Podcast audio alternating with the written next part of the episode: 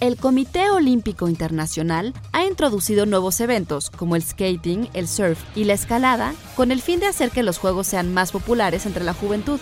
Y ahora que los Juegos de Verano en Tokio se han pospuesto hasta el 2021 debido al COVID-19, ¿por qué no ir más rápido, más fuerte y más lejos y permitir que también compitan los videojuegos? Institute.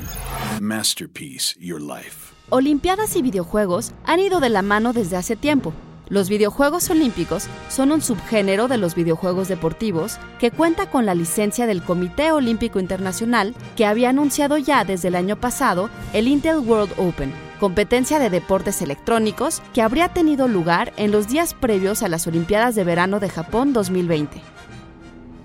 De acuerdo con un artículo aparecido en The Economist, juegos como Fortnite son hoy mucho más populares que disciplinas olímpicas como la doma o el curling. Por poner un ejemplo, la final del Campeonato Mundial de League of Legends, el popular juego de fantasía, fue vista por 44 millones de personas el año pasado.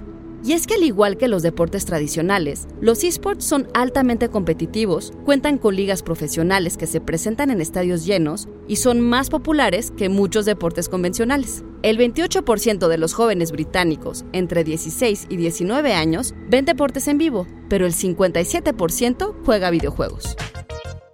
Originalmente, el Intel World Open había ofrecido premios de 250 mil dólares para las competencias de Rocket League y Street Fighter V, juegos elegidos por su tradición y legado en Japón, particularmente en el caso de la franquicia de Street Fighter, pero debido también a la facilidad con la que hasta un espectador casual puede seguir la acción en pantalla. ¿Y ustedes prefieren los videojuegos a los juegos de siempre?